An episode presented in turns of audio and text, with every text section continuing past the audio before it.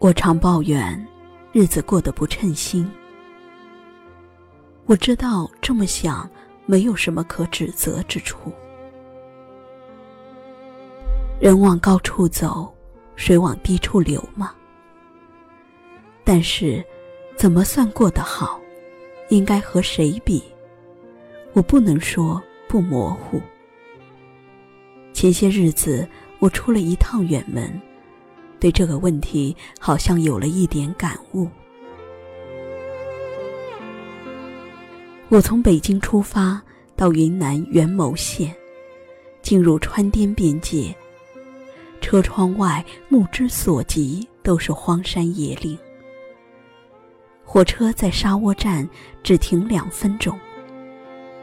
窗外，一群约十二三岁、破衣烂衫的男孩和女孩。都背着背篓，拼命朝车上挤。身上那巨大的背篓妨碍着他们。我所在的车厢里挤上来一个女孩，很瘦，背篓里是满满一篓核桃。她好不容易的把背篓放下来，然后满巴掌擦着脸上的汗水。把散乱的头发抹到后面，露出俊俏的脸蛋儿，却带着菜色。半袖的土布小褂前后都是补丁，破裤子裤脚一长一短，也满是补丁。显然是山里的一个穷苦女娃。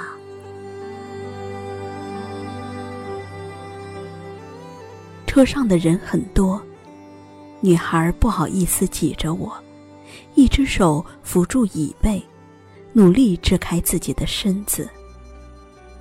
我想让她坐下，但三个人的座位再挤上一个人是不可能的，我便使劲让让身子，想让她站得舒服些，帮她拉了拉背篓，以免影响人们过路。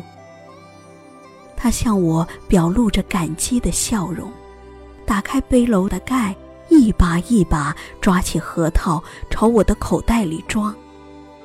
我使劲拒绝，可是没用。他很执拗。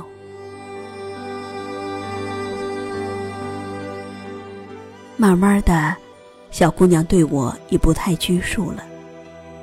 从她那很难懂的话里，我终于听明白。小姑娘十四了，家离刚才的沙窝站还有几十里。家里的核桃树收了很多核桃，但汽车进不了山。要卖就得背到很远的地方。现在妈妈病着，要钱治病，爸爸才叫她出来卖核桃。他是半夜起身，一直走到天黑才赶到这里的。在一个山洞里住了一夜。天不亮就背起篓子走，才赶上了这趟车。卖完核桃赶回来，还要走一天一夜，才能回到家。出这么远门，你不害怕吗？我问。我有伴儿，一上车都挤散了，下车就能见到了。他很有信心地说：“走这么远，买一筐核桃能赚多少钱啊？刨出来回车票钱，能剩下十五六块吧？”小姑娘微微一笑，显然这个数字给她以鼓舞。还不够路上吃顿饭的呢。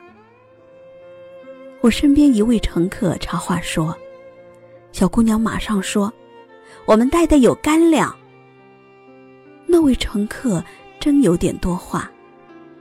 那你带的什么干粮啊？我已经吃过一次了，还有一包在核桃底下。爸爸要我卖完核桃再吃那些。你带的什么干粮啊？那位乘客追问：“嗯，红薯面饼子。”周围的旅客闻之，一时凄然。就在这时，车厢广播要晚点半小时。火车停在了半道中间，我赶忙利用这个机会对车厢里的旅客说：“这个女孩带来的山核桃挺好吃的，希望大家都能买一点儿。”有人问：“多少钱一斤啊？”女孩说：“阿妈告诉我，十个核桃卖两角五分钱，不能再少了。”我跟着说。真够便宜的，我们那里卖八块钱一斤呢。旅客纷纷来买了。我帮着小姑娘数着核桃，她收钱。那种核桃是薄皮核桃，把两个攥在手里一挤就破了，生着吃也很香。一会儿，那一篓核桃就卖去了多半篓。那女孩仔细的把收到的零碎钱打理好，一脸的欣喜。很快到了站，姑娘要下车了，我帮她把背篓背在肩上，然后取出一套红豆色的衣裤，放进她的背篓，对她说：“这是我买来又送我侄女的衣服，送你一套，回家穿。”他高兴地侧身看那身衣服，笑容中对我表示着谢意。此时，一直在旁边玩扑克的四个农民工也急忙站起来，一人捏着五十块钱，远远伸着手，把钱塞给小姑娘。小妹妹，我们因为实在带不了，没法买你的核桃，这点钱啊，拿回去给你妈妈买点药啊。姑娘哭了，他很着急，自己不会表达心里的感谢，脸憋得通红。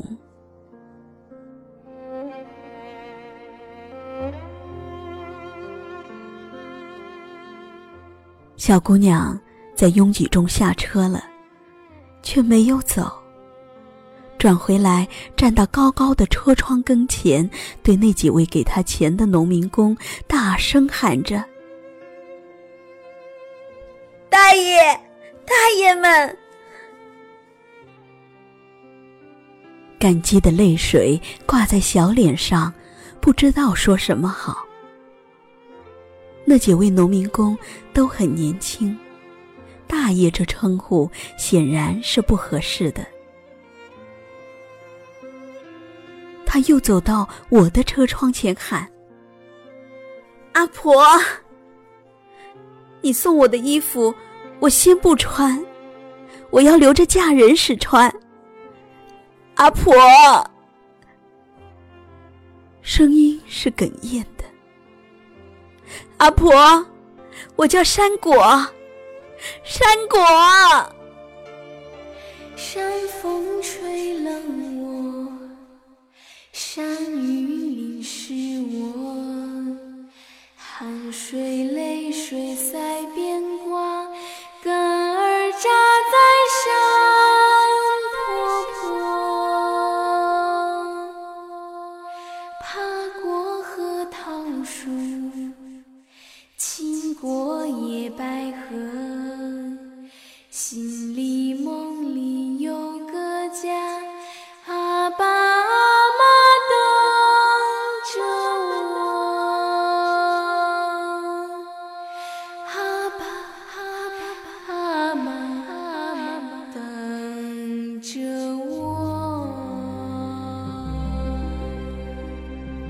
灿烂阳光下的这个车站，很快移出了我们的视线。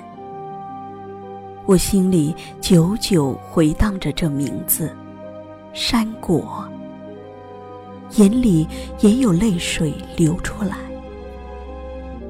车上一阵混乱之后，又平静了。车窗外那一簇簇漫山遍野的野百合，静静地从灌木丛中探出素白的倩影，倏尔而过。连同那个小小的沙窝站，那个瘦弱的、面容姣好的山果姑娘，那些衣衫不整的农民工，那份心灵深处的慈爱，消隐在茫茫群山中。